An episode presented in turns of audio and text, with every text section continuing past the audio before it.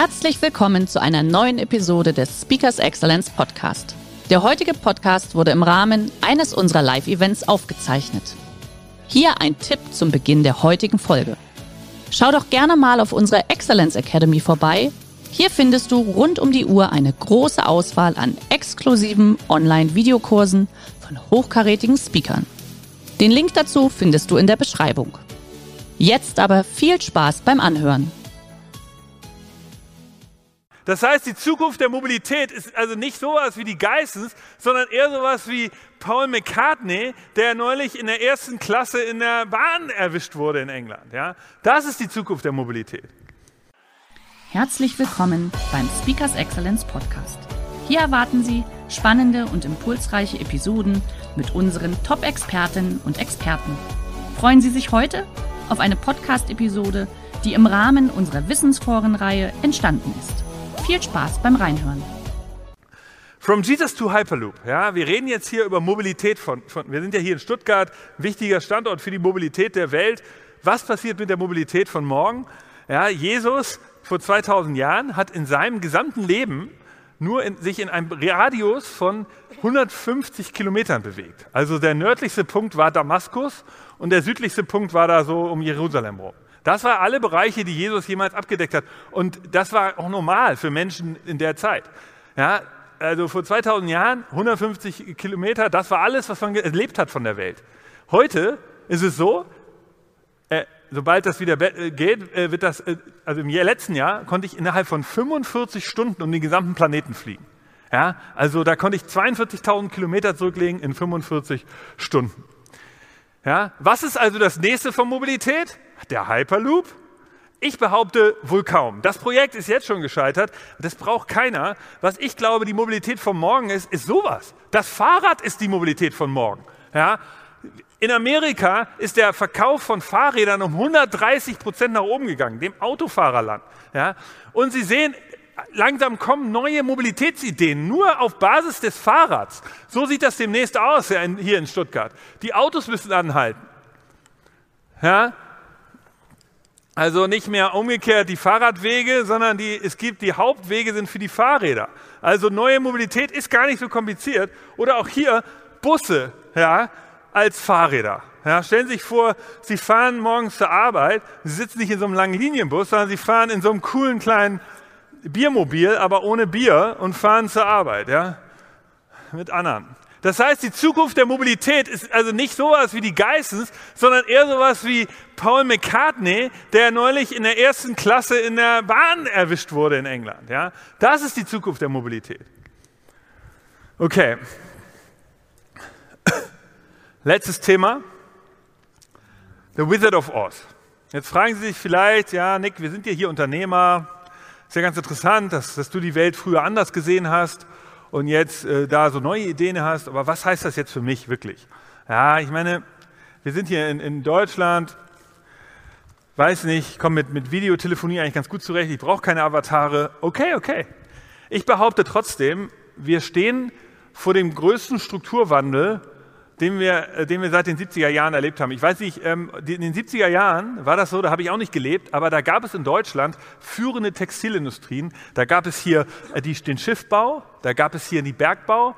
Ja, und das sind alles Industrien, äh, die verschwunden sind damals. Und es gab damals staatliche Programme zur Umschulung dieser ganzen Menschen. Ja, da sind wirklich komplette Industrien abgewandert. Das lag natürlich auch an der Globalisierung und jetzt nicht nur da, aber es lag auch am fehlenden Innovationsgeist. Viele der Textilindustrien damals, die sind einfach nicht innovativ genug gewesen. Und es gibt ja innovative Unternehmen, die überlebt haben, sowas wie Miele. Ja, Consumer Electronics gab es auch in den 70er Jahren in Deutschland, aber hat keiner überlebt. Miele ist eine Ausnahme, weil die halt einfach innovativ geblieben sind. Und das ist das, wo, was jetzt wieder passiert. Die Digitalisierung ist der gleiche Strukturwandel. Ja, überlebt Volkswagen? Überlebt Daimler? Ich weiß es nicht. Und es, sie können es nur dann machen, wenn sie innovativ sind. Und da gibt es einen Trick und der nennt sich Wizard of Oz. Innovation bedeutet Immunsystem. Ja?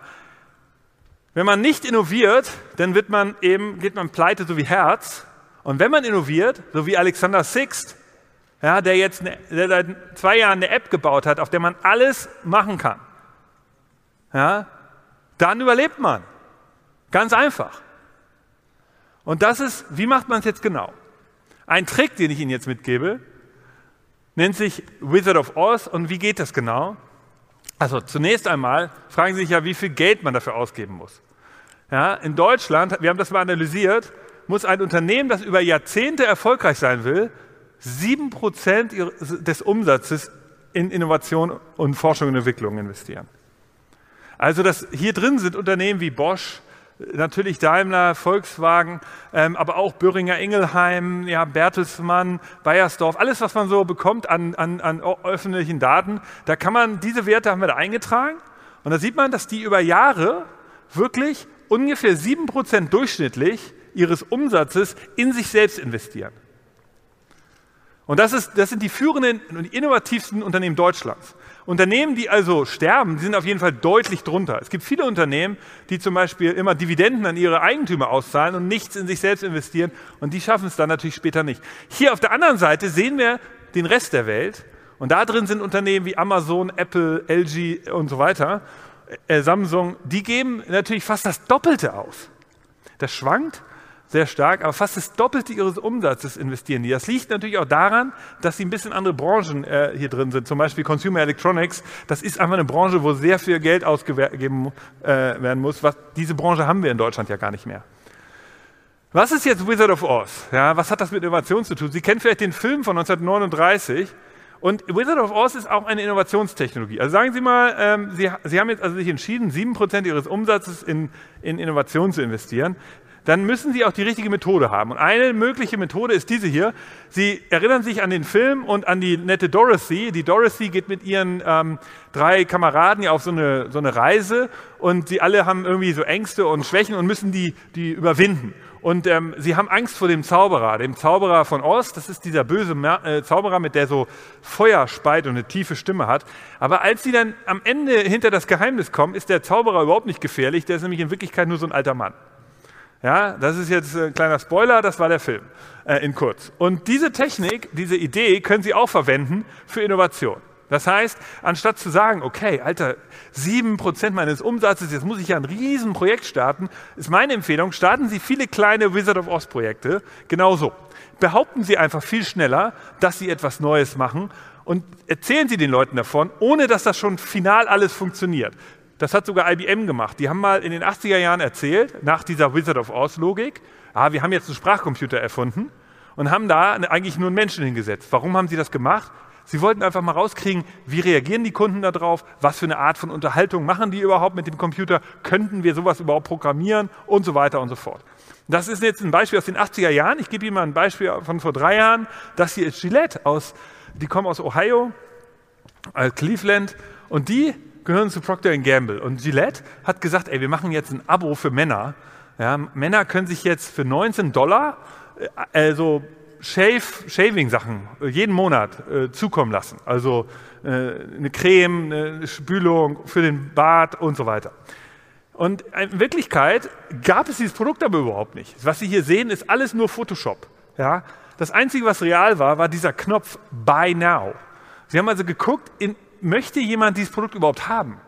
Und wenn jemand auf Buy Now geklickt hat, dann kam halt die Story, nee, also sorry, oder danke, dass du dich für das Produkt interessierst, wir haben es noch nicht ganz fertiggestellt, wir haben noch nicht mal angefangen. Ähm, möchtest du das jetzt kaufen? Ähm, oder wir, stellen, wir, wir, informieren dich, sobald, äh, fertig, sobald es fertig ist. Das heißt, das ist die moderne Art und Weise der Innovation. Relativ schnell davon erzählen. Wir haben für ein Unternehmen hier äh, aus der Gegend, ähm, das kann man unschwer erkennen, vielleicht wen das war, haben wir ein Startup gegründet, das heißt Hamarando. In Hamburg haben wir das getestet. Die Idee war genau das Gleiche. Wir haben getestet, interessieren sich Leute eigentlich dafür, wenn man Werkzeug teilen könnte?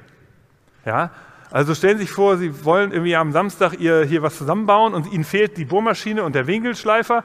Dann äh, können Sie natürlich jetzt zum Baumarkt fahren, aber da müssen Sie ja erstmal hinfahren. Ja, und jetzt können Sie aber hier über Hamarando, können Sie das sich bestellen. Da kommt ein Pizza, so ein Pizzalieferbote und bringt ihnen das vorbei.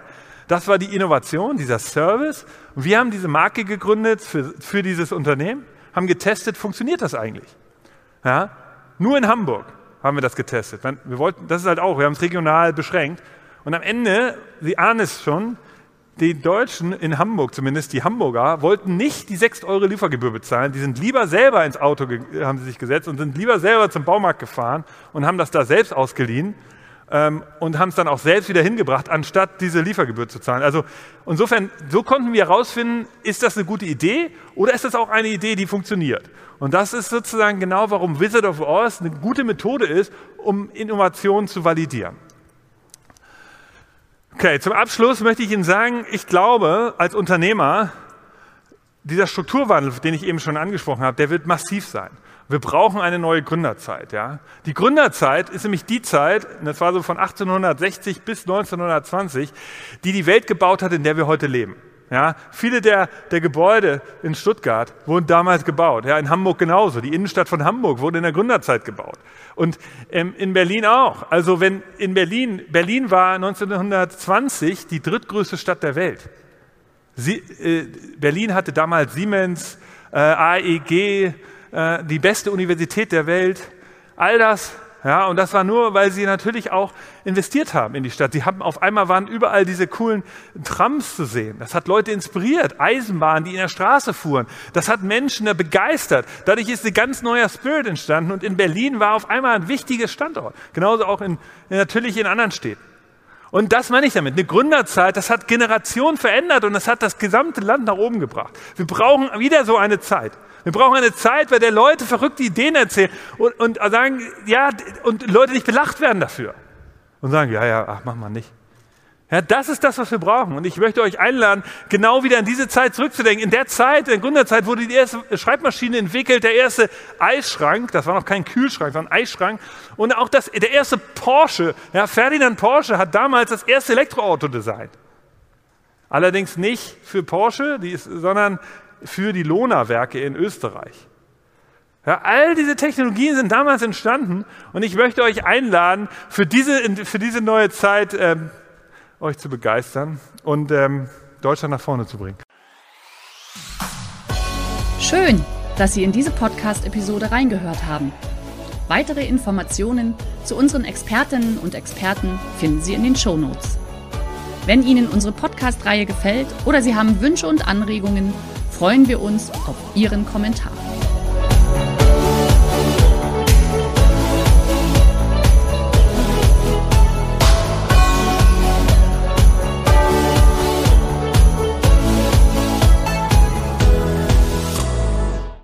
Heutige Vortrag hat dir gefallen? Dann schau dich doch gerne auf unserem Kanal um oder sei live bei einem Forum dabei. Weitere Informationen findest du in der Beschreibung. Bis zum nächsten Mal.